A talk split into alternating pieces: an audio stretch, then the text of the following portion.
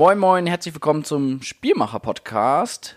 Ich habe mal wieder einen Gast bei mir sitzen. Ich freue mich, dass er heute da ist. Er ist eigentlich eine Stimme des Fußballs, die man gar nicht so präsent hat, ähm, aber man kennt die Stimme zumindest. Herzlich willkommen, Carsten Linke. Dankeschön.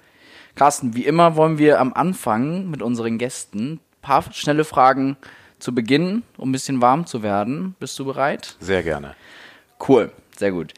Fußball, Tennis, Hockey. Gibt es einen Sport, den du noch nicht kommentiert hast? Oh ja, da gibt es reichlich Sportarten. Ähm, unter anderem äh, Turmspringen, äh, Skifahren, obwohl ich ein guter Skifahrer bin. Welchen Sport würdest du denn gerne mal kommentieren? Ich würde gerne mal Basketball kommentieren. Basketball, okay. okay. Ähm, welches Handicap spielst du beim Golf? Ähm, 11, also minus, so sagen wir Golfer ja minus 11,8. Ah, das ist doch das ist nicht so schlecht, ne? Wie lange Ja. spielst du schon? Seit äh, 30 Jahren. Okay, das ist, das ist gut. Ähm, kommst du dir manchmal komisch vor, wenn du deine Stimme aufwärmst? Hintergrund ist, du hast mir uns mal so ein paar Übungen gezeigt, also zumindest Basti, und das lässt ist für Außenstehende manchmal so ein bisschen, lässt ein bisschen lustig anmuten. Kommst du dir jetzt selber manchmal ein bisschen komisch vor, wenn du das vor einer Moderation oder so machst? Ähm, überhaupt nicht, weil es für mich jetzt zu meinem täglichen Leben gehört. Und ich habe auch heute für diesen Podcast mit dir meine Stimme aufgewärmt und das Ja. Training gemacht. Das gibt mir eine Form von Sicherheit, eine Form von Gewohnheit, eine Form von, ich fühle mich wohl und ich bin bereit für das, was jetzt kommt. Ja. Wir Menschen denken immer, weil wir sprechen können, können wir sprechen. Das können wir Ja. nicht. Die Ja. Stimme sollte trainiert werden. Wir haben ganz viele Muskeln, die das erzeugen, damit wie ich jetzt auch sprechen kann. Und wer das unterschätzt, äh, der lässt da viel liegen. Ähm, kann man das, die Klangfarbe der Stimme äh, so ein bisschen verändern? Mir wird manchmal nachgesagt, dass meine Stimme klingt wie Kermit. Ja, es hat was damit zu tun, ähm, zum einen, wie man sitzt, äh, wie man Luft holt. Atme ich aus dem Bauch heraus, wo ich das ganze Lungenvolumen habe, bin ich nur ein Brustatmer. Ich gewöhne mir etwas an, möchte ich vielleicht auch jemanden ein wenig ähm, beeindrucken in einer bestimmten Stimmlage mit Personen, die ich vielleicht im Gespräch habe. Möchte ich jemanden imitieren, finde ich jemanden gut, einen Schauspieler, möglicherweise einen Bekannten, möchte ich diese Stimmlage haben. Es gilt immer herauszufinden, was ist die individuelle Stimme.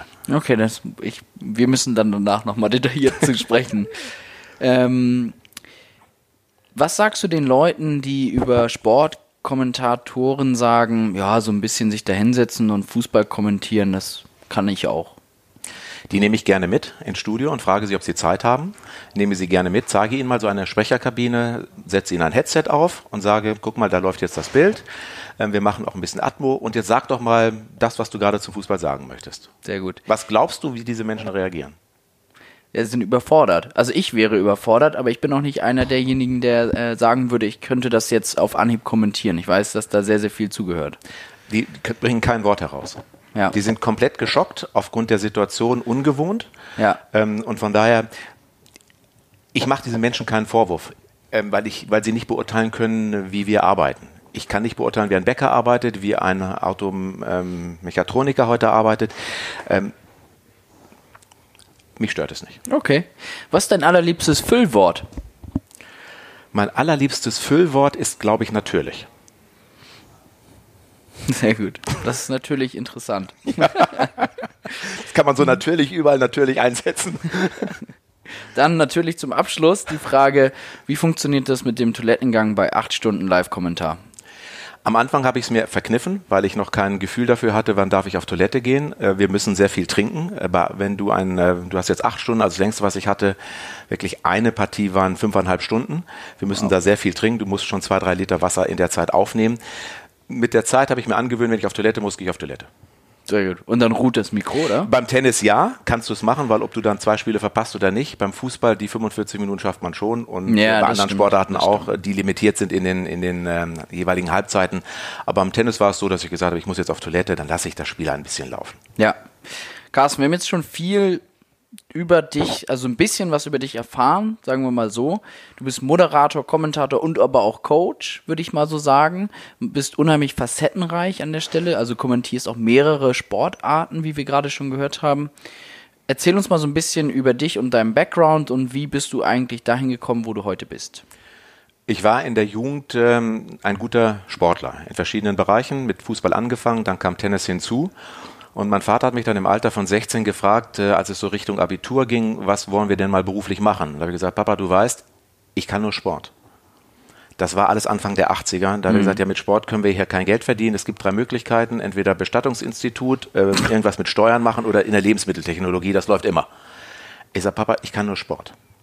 Daraus hat er dann etwas generiert, sodass ich eine freie Mitarbeit bekam als 17-Jähriger bei, einem, äh, bei einer Tageszeitung, um da im Sport reinzuschnuppern, um wirklich cool. zu gucken, bin ich das oder kann ich das auch wirklich ja. als Printredakteur beim Westfalenblatt in Bielefeld. Daraus gab es ein Volontariat nach dem Abitur und daraus hat sich das entwickelt, Richtung äh, nach Hamburg zu gehen, Gruner und Jahr, weil ich dann in der Zeit angefangen habe, Golf zu spielen. Gruner und Jahr suchte einen Golfredakteur, ich nach Hamburg. Nach einem Jahr fand ich es nicht spannend. Gedacht, ich könnte ja mal zum Fernsehen gehen, war mein mhm. ganz großes Vorbild, der auch dann mein Mentor geworden ist, Harry Valerien, vom ZDF zu Sat 1 kam. Ah, okay. Und da hat Linke gesagt, ich arbeite mit Harry, weil ich kenne ja Harry aus dem Fernsehen. Ja. Das große ja, sehr gut. Hinmarschiert, dann haben die gesagt, super, du kannst Golf, aber du kannst kein Fernsehen, mach mal ein Praktikum. Ich war ausgebildeter Redakteur, habe in den Apfel gebissen, äh, habe äh, dort angefangen, kriegte noch ein weiteres Volontariat, verkürzt, weil ich schon eins hatte. Harry kam, ich durfte mit Harry vier Jahre zu den größten Golfturnieren der Welt reisen und bin dann da in den Bereich auch des Kommentierens hineingekommen, weil ja. Harry hat live kommentiert. Ich habe Zusammenfassungen machen dürfen, damals schon als Volontär, war komplett überfordert, wurde von einem sehr erfahrenen Kollegen an die Hand genommen der mir dann sagte, komm, das ist deine Chance des Lebens, ergreife die und nutze die. Ja. Und so hat sich dann dieser Bereich Kommentar bei Sat1 entwickelt, über Golf, wir hatten damals Tennisrechte, ähm, dann kam ran, dort durfte ich auch ein paar kleine Fußballberichte machen. Ja. Und nach einer gewissen Zeit war es Linke wieder zu langweilig und er hat sich gesagt, er kannte das auch selbstständig als aufgleisen. Und dann begann diese lange Zeit bei Eurosport, wo ich dann äh, ja. Die Tennisturniere weltweit begleitet habe. Dazu kam dann eben Hockey, Handball, so wie rechte Lage waren und sind. Mhm. Und so haben sich die Sportarten bei mir dann im Kommentar wiedergespiegelt, die ich auch aktiv gespielt habe. Wie funktioniert das? Wie, also wie kann ich mir das vorstellen, wenn jetzt Eurosport ähm, ein TV-Recht für Hockey-Weltmeisterschaft akquiriert? Kommen die dann an zu dir und sagen, Mensch, Carsten, Hockey jetzt zwar noch nie gemacht, aber mach doch mal? Gut, dass du das Thema ansprichst. Genauso ähnlich war es. Der ähm, Deutschlandchef, der für die Einteilung der Kommentatoren verantwortlich ist, auch heute noch, der Ingolf Karzburg, der rief mich vor vielen, vielen Jahren an und sagte, mhm. Carsten, was sagt dir der Begriff Champions Trophy im Hockey? Ich sage, sechs Mannschaften spielen alle gegeneinander und die ersten Mal machen noch ein Finale. Da wäre ich übrigens schon raus. Genau. Er hat gesagt, sechs Mannschaften, alle gegeneinander und die ersten beiden noch ein Finale. Mhm. Okay, ab morgen bist du Hockey-Kommentator. ich habe es in der Schule ein bisschen gespielt und habe ja. gesagt, ich würde mir mal gerne dann eine Koryphäe an meine Seite holen. Ich bin dann zu Christian Büdi Blunk gelaufen, der damals noch ein Hotel geführt hat. Ich sage, Büdi, Tag, ich, der, kannst du, wollen wir. Daraus wurde dieses äh, gemeinsame Doppel. Büdi ist ja mittlerweile selbst bei uns ja. ähm, in anderen Bereichen als alleiniger Kommentator unterwegs. Damals war es mein Co. Und so haben wir dann 2006 auf dem Dach des ähm, Warsteiner Hockeyparks in Mönchengladbach, Deutschland, zur Weltmeisterschaft geschrien. Ach, Wahnsinn, Wahnsinn. Und wie ist das so, wenn du dann startest und ich, also ich habe immer das Gefühl, wenn man kommentiert und man ist sicher in, oder wenn man auch präsentiert und man ist sicher in dem, was man dort vorträgt oder was man kommentieren muss, dann geht das alles leicht von der Hand. Aber wenn du quasi einen Tag später dein erstes Hockeyspiel kommentierst, dann würde ich jetzt mal dir unterstellen, dann warst du wahrscheinlich noch nicht so sicher in dem Sport, wie du es wahrscheinlich heute bist. Hat, hat, hat man dir das angemerkt, so ex post gesehen oder wie hast du das so wahrgenommen? Ich war sehr aufgeregt, weil, wie du genau sagst, ja. man hat es lange nicht, schon gar nicht kommentiert. Man wusste natürlich ein paar Regeln. Ich wusste aber, ich habe, wie heute mit dir ja auch einen kompetenten Gesprächspartner, in dem Fall einen absoluten Experten. Ja. Die hatten, mit, hatten Medaillen gewonnen bei Olympischen Spielen, hat in Australien Hockey gespielt, ja. ist eine, eine Hockey-Legende. Ich wusste, ich habe einen absoluten Experten. Wenn ich etwas anschieben kann, hat er den Ball übernommen.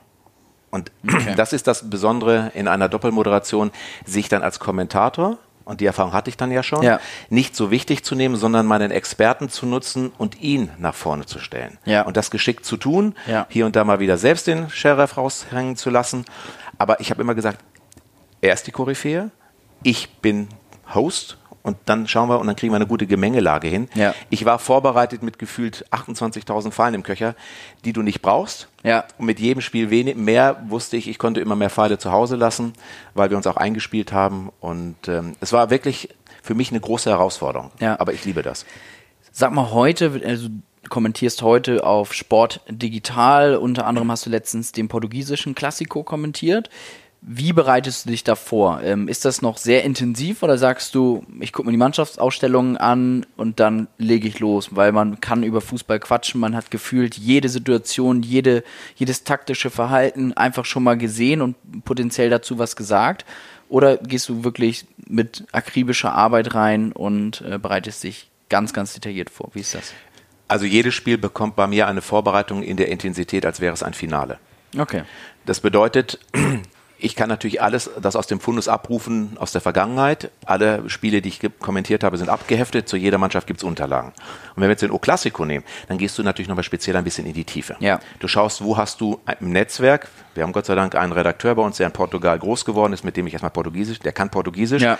Der gibt mir schon mal Tipps über die Websites, wo ich nochmal genau schauen Ja. kann. Ja. Dann schaust du selbst nochmal nach, was gibt es möglicherweise auf anderssprachigen ähm. Magazinen, Zeitungen im Internet für Möglichkeiten, etwas zu generieren. Ja. Also da bin ich schon sehr detailverliebt und habe für mich dann einen Begriff geprägt, weil ich auch sehr nah am Perfektionismus immer arbeiten möchte. Perfekt wirst du aber nie, du bist ja nie dadurch nie fertig. Ja. Ich habe gesagt, ich bin Arbeit am Optimum. Ja, wenn ich für gut. mich ein Optimum er- erreicht habe, ich ein gutes Gefühl habe, dann ist für mich die Arbeit beendet. Ja. So ein Spiel braucht schon auch ähm, in meiner heutigen, mit meiner heutigen Erfahrung braucht schon einen gewissen Vorlauf. Kannst du du willst das ja auch zeitlich mal beziffern? Sind das, sind das, ist das, sind das anderthalb Stunden oder sind es acht? Nee, das sind schon drei Stunden für so ein Spiel. Ja, Also okay. das brauche ich schon. Ähm, was ich jetzt immer so interessant finde, ist, ich, ich habe mir jetzt ein paar Sachen auch von dir angehört, jetzt äh, in der Vorbereitung. Ähm, die Namen der Spieler, wo ich mir, also du kommentierst ja unter anderem auch die russische Liga, wo ich mir die Zunge breche. Ja, die Mhm. kannst du ja einwandfrei aussprechen, beziehungsweise für mich wahrnehmbar richtig. Ja, Ja. ob es dann tatsächlich in der Landessprache so ist, das weiß ich nicht, aber es, ist, es klingt für mich immer richtig. Wie, also wie eignet man sich das an oder bereitet man sich auf äh, die Namen und äh, sehr detailliert vor und spricht die fünf- 50.000 Mal vorher aus? Genau, auch das ist wieder reine Vorbereitung. Es ist wirklich Okay. Disziplin, Ehrgeiz. Dem Namen beginnt dein Leben. Du bekommst Ja. deinen Namen, wenn du geboren wirst. Ja. Und der Name ist das Wichtigste in deinem Leben. Und wenn wir den nicht korrekt aussprechen, du hast das wunderbar vom, beschrieben mit, wir können es nicht landestypisch, aber es Nee. gibt bestimmte Regeln. Ja. Und wenn wir die ein wenig einhalten, dann ist der Zuschauer in seiner Liga, nehmen wir das Beispiel China, als wir das vor drei Jahren bekommen haben, habe ich dann über mein Netzwerk jemanden gefunden, eine, eine Frau, eine Chinesin, die mir die Namen mal erstmal den Mannschaften gesagt hat. Das hat wenig mit dem zu tun, wie wir sie wirklich aussprechen. Aber sie hat gesagt, bestimmte Regeln hier ein bisschen beachten, dann bist du auf einer guten Linie. In China nennen wir immer, gut, beim Fußball nennen wir immer erst den Nachnamen, aber in China ist immer und im asiatischen Raum immer der Nachname. Wenn du ein Koreaner heißt, der heißt eben Wong Koji und nicht Koji Wong. Ja. Auch wenn man mal sagt, wie wir wir sagen ja Schweinsteiger, Schweinsteiger und dann nennt man mal den Vornamen. Das macht man in solchen Ländern nicht. Ja, ja, okay. Das heißt aber Training, Training, Training. Genauso zu wissen bei den ganzen Konsonanten im polnischen Bereich, wenn du die hintereinander siehst, sagst du, wie soll ich das aussprechen? Wenn dir das jemand vorspricht und du das wieder trainierst und dir das auch aufnehmen lässt, Ja. dann ist es deine verdammte Aufgabe und Pflicht, das zu trainieren, um dem Zuschauer ein Wohlfühlgefühl zu geben. Ja.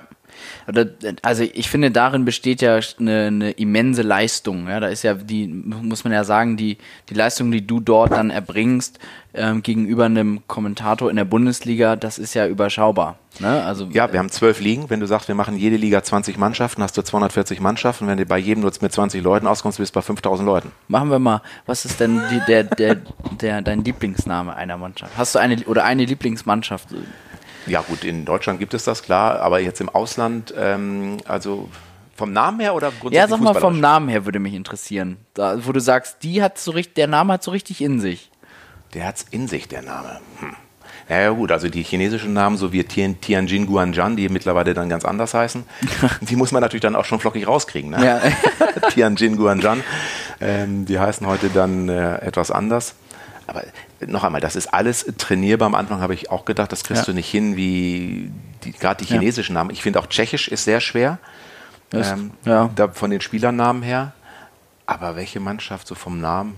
Hast du einen Spieler, wo du sagst, der, der Name ist äh, schwierig, der dir ad hoc einfällt? Viele tschechische, fällt mir aber nichts ein, Ja, weil okay. die muss ich wirklich immer auf die Festplatte rufen, wenn wir die tschechische Liga haben. Mhm. Ähm, Im Chinesischen ist teilweise sind es gar nicht so, ist es nicht so schwierig. Mhm.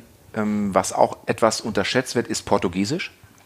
Ja. Ja, Ähm, das. Wenn ein Spieler heißt Fernandes, Mhm. der wird immer Fernandes. Ein G wird zu einem J. Also gibt es einen Gelson Fernandes und dann sagen alle Gelson Fernandes, er heißt aber Gelson Fernandes. Mhm.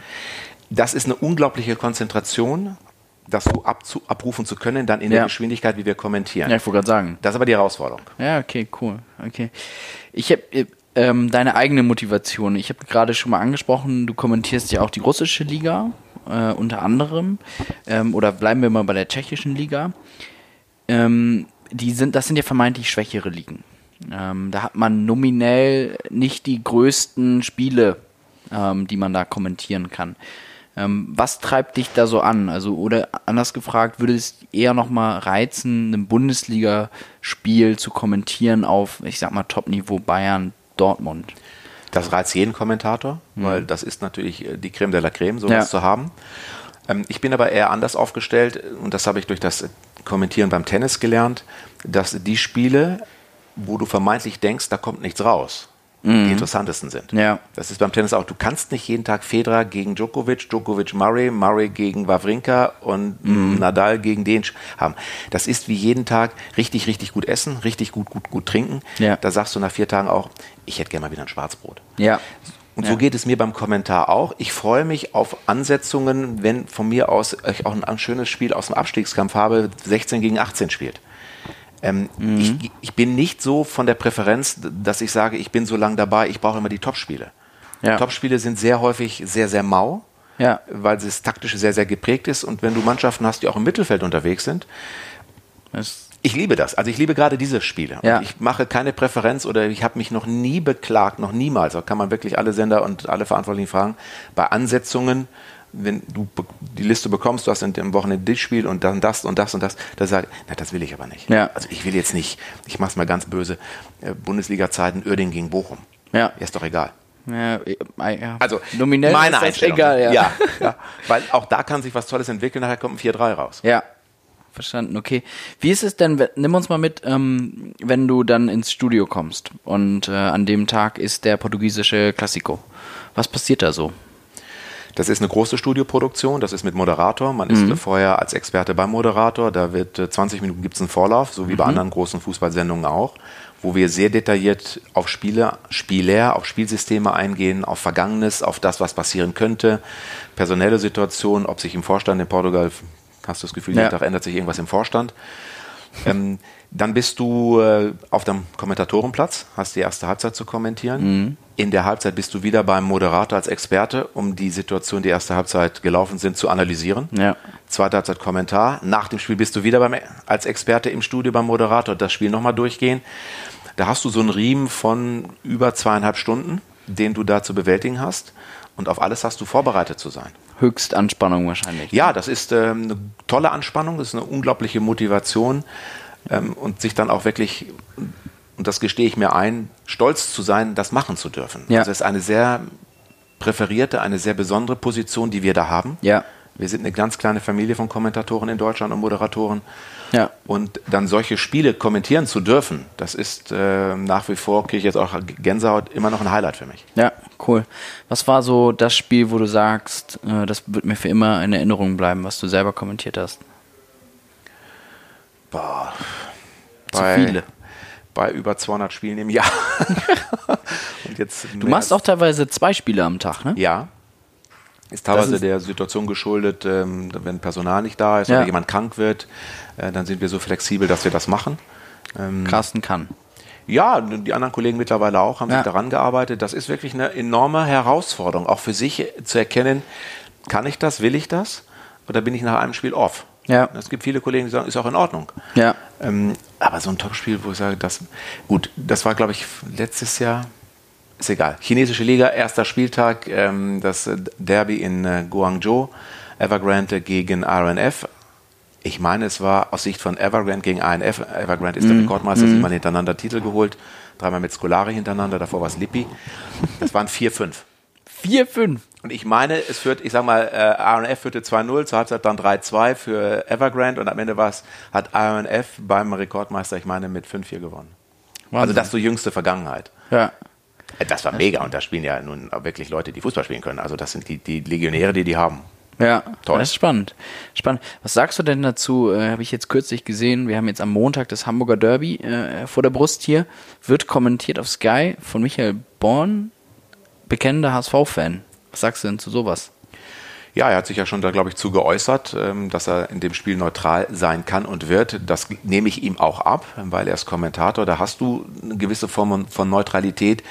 Und selbstverständlich wird ihm jeder St. Pauli-Fan unterstellen, in bestimmten brenzligen Situationen, dass er die rote Hose anhat. Ja, wahrscheinlich. Ähm, das ist eine Entscheidung des Senders. Ähm, ich weiß nicht, wie sowas getroffen wird, äh, in dem Fall bei Sky. ja. Kann ich nicht beurteilen. Ah, spannend. Ähm, wir haben jetzt viel über dich als, als Kommentator gesprochen. Ähm, Im Vorgespräch haben wir aber viel mehr über dich als Coach gesprochen. Ähm, erzähl mal so ein bisschen, wie das auch kam, weil man muss ja sagen, du hast ja auch richtige Namen tatsächlich äh, unter deinen Klienten. Erzähl mal, wie du den Weg so gefunden hast ins Coaching rein. Ich bin vor ganz, ganz, ganz vielen Jahren mal von einem äh, Kollegen angesprochen worden, der die Medienakademie in Hamburg aufgebaut hat, der mich damals an die Hand genommen hatte, als ich das erstmal kommentieren sollte, Golf Highlights, Jörg Ellmann, ob ich nicht seinen Studenten aus meinem Leben ein wenig erzählen möchte, dozieren möchte, Unterricht geben möchte, Bereich Kommentar, Bereich Moderation, Kommunikation, alles was dazugehört, Wortwahl, Rhetorik. Ist doch klar, Ja. mache ich. Ich sage, wie kommst du noch? Ja, ich glaube, du, ich hat, du kannst das gut. Das hat mir schon damals bei Sat 1 gefallen. Ich mich selbst nie so gesehen. Ich das gemacht, Studenten folgen dir, die bewerben dich ja dann auch, ob du als Dozent wiederkommen darfst. Das war alles sehr, sehr positiv. Ja, sehr gut. Und dann habe hab ich ja auch Mentoren an meiner Hand, die aus anderen äh, Geschäftsbereichen kommen, aus der Businesswelt. Und dann tauschst du dich mit denen aus und fragst die, ob die mich in so einer Position in der Entwicklung von Menschen, Begleitung von Menschen sehen würden. Ja. Weil ich das selbst noch nicht erkannt hatte. Und dann haben die gesagt, ja. Und dann haben die mit mir das durchgearbeitet, durchdekliniert. Und so habe ich für mich dann ein Programm entwickelt über die Stärken und Fähigkeiten, die mich auszeichnen. Im Bereich Ja. Kommentar, Moderation, Wortwahl, Wortschatz, all das, was da reingehört. Persönlichkeitsentwicklung und habe für mich ein Programm entwickelt und das an den Markt gebracht. Darf ich da ein- einmal kurz lustigerweise einhaken? Ich habe mich gerade bei der Füllwortfrage erwischt dabei, bei, bei dem Gedanken, Mensch, denkt der Carsten eigentlich nonstop drüber nach, wie, rhetor also wie, wo meine rhetorischen Schwächen liegen. Ist das so? Erwischst du dich quasi in, in einem täglichen Dialog, äh, auch privat, ähm, in der Situation, dass du sagst, ah, da stelle ich fest, der benutzt oft M und da ist natürlich oft natürlich. Äh, ist das so? Ich bin nicht in der Beobachterposition, das nicht. Okay. Ich nehme es unbewusst wahr. Ja. Und wenn es ähm, sehr auffällig wäre, dann gebe ich äh, einen Tipp. Ja. Und zwar ganz charmant und auch wirklich nicht mit dem Zeigefinger und Oberlehrer. Und es hängt auch immer in der Konstellation zusammen, wie bin ich mit der Person verbunden? Ist es Ja. eher äh, auf oberflächlicher Ebene? Ist es eher im Businessbereich? Ist es freundschaftlich? Weil viele Menschen, denen ich ähm, eine Entwicklung gegeben habe und mit denen ich gearbeitet habe, waren am Anfang sehr skeptisch zu Beginn. Ja. Im Nachgang sehr, sehr dankbar, dass sie viele Tipps und Optionen bekommen haben. Ja. Weil es ihnen nicht bewusst ist. Das ist dem, uns Menschen nicht Ja, bewusst. absolut, absolut. Wir nutzen unsere Wortwahl und denken, es ist fein und gut. Ja. Nur es gibt so viele Synonyme in vielen Bereichen für Adjektive, für Adverben, um sich ein wenig, ja, ich will nicht sagen eloquenter auszudrücken, aber dann doch auf bestimmten Positionen kann jeder mehr aus sich herausholen und darum geht es mir. Ja. Das Beste sichtbar zu machen. Du, du könntest ja mal Annegret Kramp-Karrenbauer so ein bisschen coachen, in, in, im Sinne von äh, viel reden, aber nichts sagen. Ja, das ist, äh, glaube ich, ein typisches Bild eines Politikers. ja, okay, okay. Das, ist, das gehört dann zur Berufskrankheit wahrscheinlich. Ähm, kannst du uns denn, also kannst du auch für unsere Zuhörer uns, gibt es so drei schnelle, oder mü- müssen nicht drei sein, aber gibt es Tricks, wo du sagst, die sind eigentlich sehr, sehr simpel, super schnell umsetzbar und da kann jeder mal drauf achten, ob er das oder jenes macht oder das kann er so verbessern. Im Bereich Co Coaching, Körpersprache, Wortwahl, Ja, mir auf Rhetorik, ich würde es mal auf Rhetorik runterdampfen. Ähm, Rhetorik, eine, eine Königsdisziplin ist, und darum fange ich von ganz oben mal an, ähm, ist, sich selbst zuzuhören, während du sprichst. Also ich nehme jedes Wort wahr, was ich jetzt dir sage. Ja. Dadurch erkenne ich selbst auch, wie häufig nutze ich natürlich und andere Füllwörter. Ja. Das ist aber eine Königsdisziplin. Wenn du das Ja. zehn Sekunden schon mal schaffst, kannst du in einem Telefonat, im täglichen Gespräch mit Mitarbeitern, mit wem auch immer, sich selbst mal kontrollieren und sagen, du, ich höre mir jetzt mal 20 Sekunden zu, während ich erzähle. Und dann wirst du sehen, welche Konzentration erforderlich ist. Ja, absolut. Tipps sind, um seine Stimme wirklich mal wahrzunehmen und zu schauen, in welcher Tonalität ich spreche. Mache ich Pausen? Gehe ich am Satzende runter? Betone ich richtig beim Fragezeichen? Jeden Tag fünf bis zehn Minuten, egal welche Lektüre, laut lesen. Laut lesen. Laut lesen. Okay. Laut lesen bedeutet Stimme hören, gerade die Sachen, die ich schon angesprochen habe, plus du lernst mit einer gewissen, mit einem gewissen Druck richtig zu betonen. Mhm. Und wenn du das über das laut Lesen machst, machst du das nachher auch im täglichen Gespräch. Wird intuitiver. Genau. Okay. Du adaptierst das, es ist wieder Training. Okay. Und ähm, wie sieht's aus mit äh, Gestik und, und Mimik, Körper, Körpersprache? Wie ist da, also gibt's da was, wo du sagst, das fällt mir bei vielen Menschen auf, mit denen ich zusammenarbeite oder mit Klienten, mit denen ich an, äh, in Kontakt komme, da gibt's dieses ein, diese eine Körperhaltung, die sie immer haben, oder? Ja, Männer gerne, wenn sie beieinander stehen, Hände in den Taschen. Mhm. Sehr gerne eine Hand. Bedeutet, äh, es kann Gemütlichkeit ausstrahlen. Ja. In der Regel ist es aber auf gewissen Business-Ebenen ein Gefühl von eine Hand zu verstecken, bedeutet, ich sage auch nie 100% die Wahrheit. Aha, okay. Ist ein bisschen ne, nicht ganz koscher, wenn die Hand versteckt ist. Offene Handflächen zu zeigen bedeutet immer, ich bin bei dir. Wenn ich offene Handflächen, die ich dir zeige, sind Mhm. Ja. da. Wenn ich sie offen habe, aber zu mir nehme, dann bin ich das natürlich bedeutet, dass alles, was ich erzähle, ist für mich wichtig. Okay.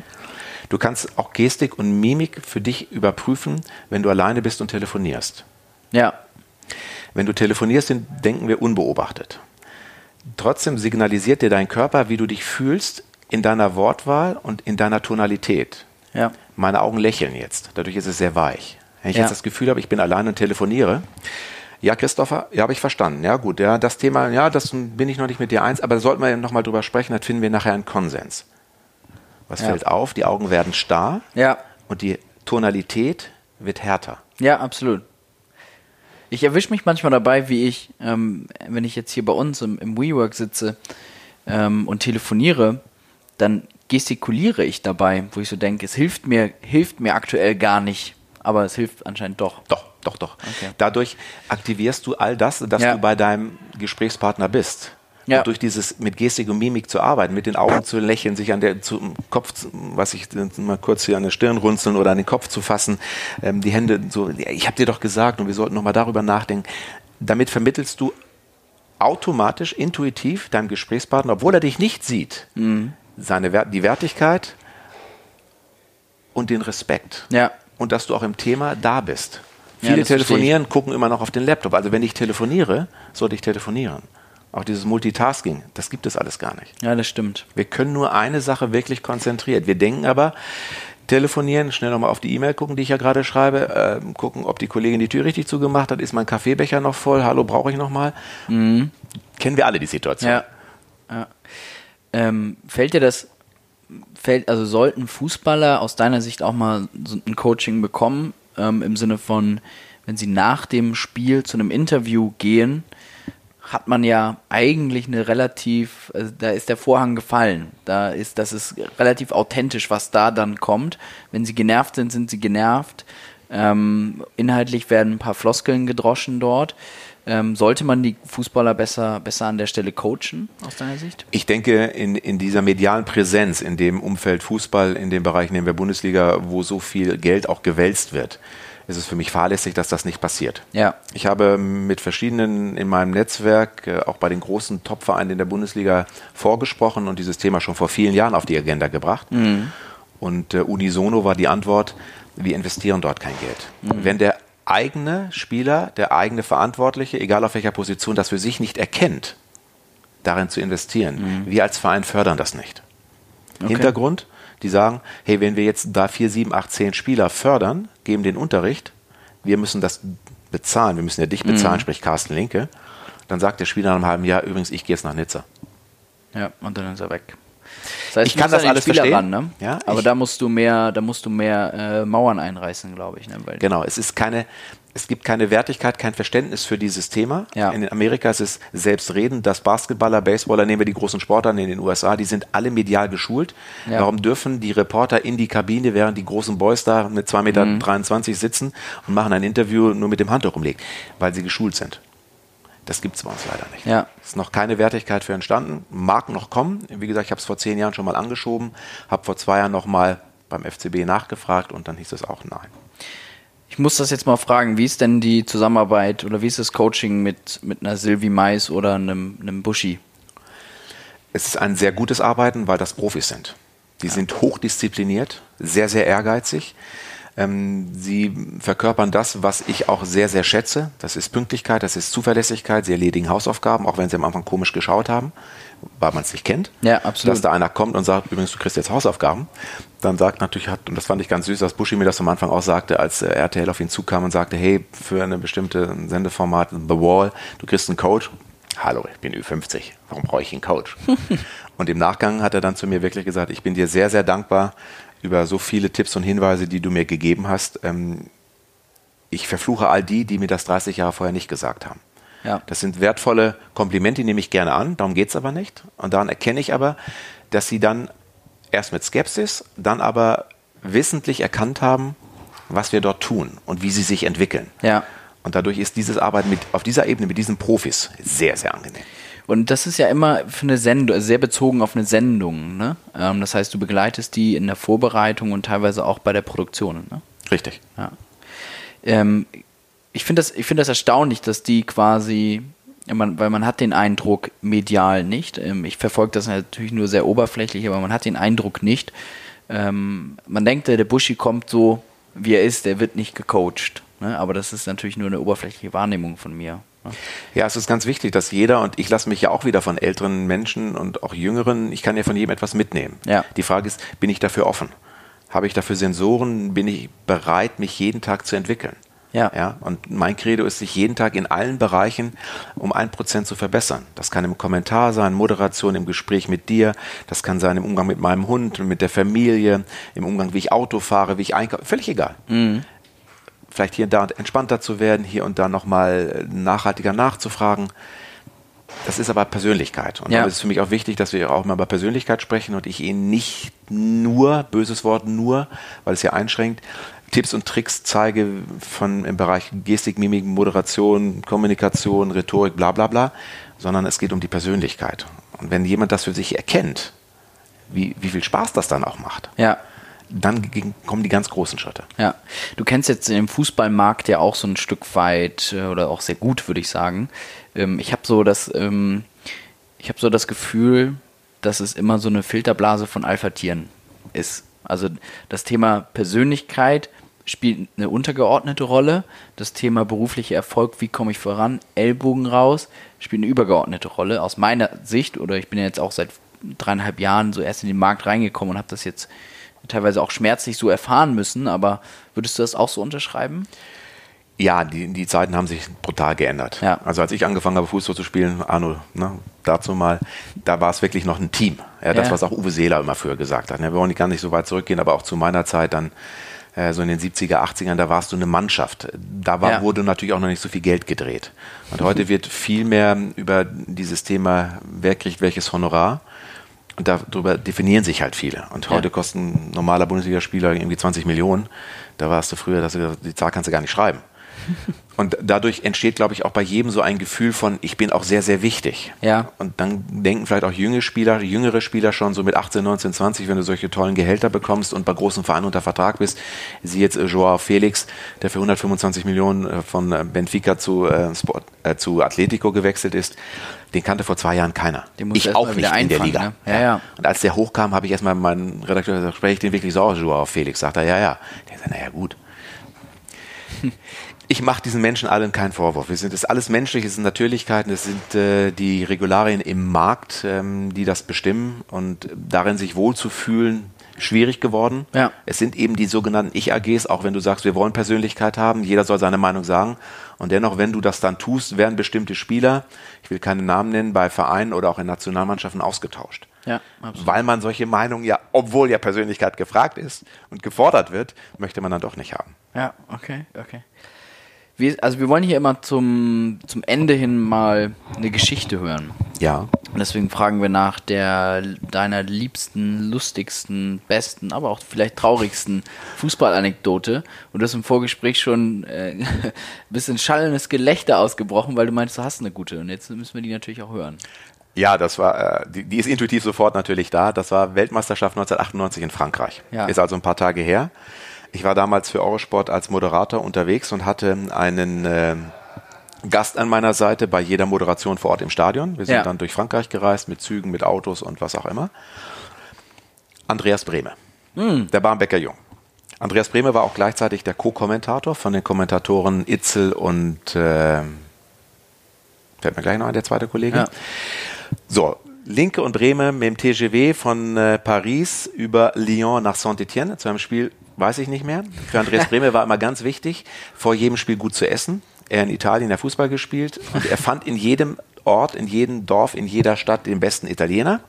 Ließ immer den Küchenchef kommen, wir bekamen einen besonderen Platz und damals saßen wir dann wirklich beim Super-Italiener oberhalb des Rathauses mit Blick auf diesen ganzen Rathausplatz. Tisch haben sie uns hingestellt, wo du dachtest, wie im Kino. Hier wunderbar deniert. Er ließ den Küchenchef kommen und hat auch diese ganzen Essen bezahlt. Ich wollte ihn mal einladen. Dann hat er gesagt, Jung, ich verdiene das große Geld, du musst dir keine Gedanken machen. Ja, du bist okay. immer eingeladen. Fand ich sehr, sehr, sehr, sehr nett, sehr, sehr süß. Wir Spiel gemacht, zurück und dachten so, sag mal, warum nehmen wir denn den Zug um 21.30 Uhr? Wir, haben, wir sind doch zwei Stunden früher. Vielleicht verstehen wir doch gar nicht. Übrigens, guck mal hier, Bahnhof Saint-Etienne, der fährt doch nach Lyon. Dann nehmen wir doch den jetzt. Super, wir rein, schlau, Lyon raus. Wir oben auf Anzeigetafel geschaut, wann geht der Zug jetzt von Lyon weiter nach Paris? 4.35 Uhr.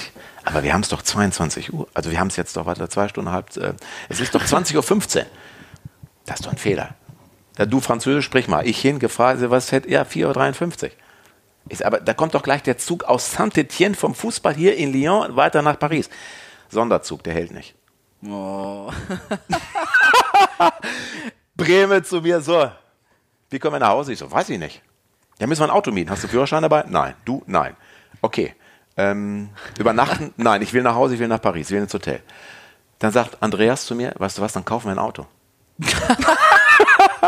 Ich sag, bist du wahnsinnig? Wir können jetzt nicht abends hier um 21, um 20.30 Uhr ein Auto kaufen. Doch, ich habe, ich sag, wie viel Geld hast du denn dabei?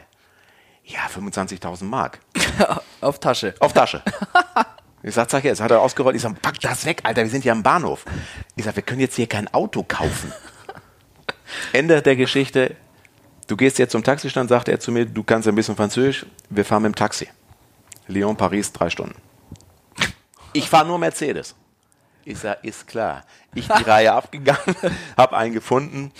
Ein Algerier hat uns dann gefahren, 22 Jahre alt. Echt? Und exakt die Geschwindigkeit, die man in Frankreich fahren darf. Wir haben uns vorher noch Baguettes gekauft, dann saßen Bremen und Linke hinten drin und sind drei Stunden im Taxi gefahren und kamen zeitgleich mit dem Sonderzug in Paris an, der direkt gefahren ist.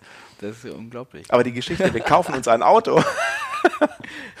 ja, Ja, da musst du erstmal drauf kommen. Weil ich wäre zuerst auf, das, auf die Taxinummer gekommen. Wie gesagt, wenn ich so viel Geld habe, dann. Nein, er sagt, wir kaufen jetzt ein Auto. Er meinte das auch ernst. Also das war jetzt kein Witz. In dem, Das wäre meine Frage gewesen. Meint er das ernst? Er meint es ernst. Er meint es total ernst. Hast du noch mal gefragt, warum man so viel Bargeld dabei hat? Das war für ihn, für ihn völlig normal. So wie wir vielleicht mit 50, 80 Euro loslaufen, manche mit 10 Euro, war es für ihn in dieser Zeit völlig normal, so viel Bargeld zu haben. Okay. Das war für ihn also nichts Besonderes. Er hat auch gesagt, guck mal hier, es ist halt, so viel Geld habe ich immer dabei. Ich meine, das muss ja, hat ja ein gewisses Volumen dann auch. Ja. Na gut. Ja, da habe ich auch Bausteine und geguckt und gek wie ein kleiner Junge das Weihnachten. Ja, ja. Um das jetzt ihn nicht als Großkotz hinzustellen, was er auf keinen Fall auch ist. Er ist ein herzensguter Mensch, Ja, wirklich ja. bauernschlau und ich habe wirklich fantastische vier Wochen mit ihm erlebt und ähm, mit Andreas Bremer 98 durch eine Weltmeisterschaft zu gehen. Er ist acht Jahre zuvor der Held geworden für Deutschland in, in Rom gegen Argentinien. Ähm, wenn du mit Andreas irgendwo aufgetaucht bist, du kannst dir nicht vorstellen in der Zeit, was da ein, was da Menschentrauben entstanden sind. Und er ist wirklich unfassbar menschlich normal damit umgegangen, hat jedem Autogramme gegeben, Bilder machen lassen. Das hat mich sehr, sehr geprägt und auch beeindruckt. Selbst im Küchenchef dann. Ja, das war für die Küchenchefs das Größte, dass der Weltmeister Ja. Der kam zum in Trainieren. Saint-Etienne, in Montpellier, in Nantes, wo wir überall waren, ähm, mit ihm ein Foto bekommen hat. Ja, Wahnsinn. Zum Abschluss, Carsten, wen würdest du hier gerne im Podcast dann nochmal hören? Bei euch im Podcast? Ja, hier. Auf dem Stuhl, wo du gerade sitzt. Wer soll da nochmal sitzen? Ich nehme auch, ich nehme auch an die Breme. Ja, das wäre zum Beispiel eine große Geschichte. Also wirklich ähm, Menschen, die im Fußball etwas bewegt haben, die einen Namen haben und von dem man vielleicht heute gar nicht so weiß, was sie tun und machen. Ja, da, ungefähr. Wir haben natürlich, natürlich immer eine, eine Fußball-Business-Komponente bei uns.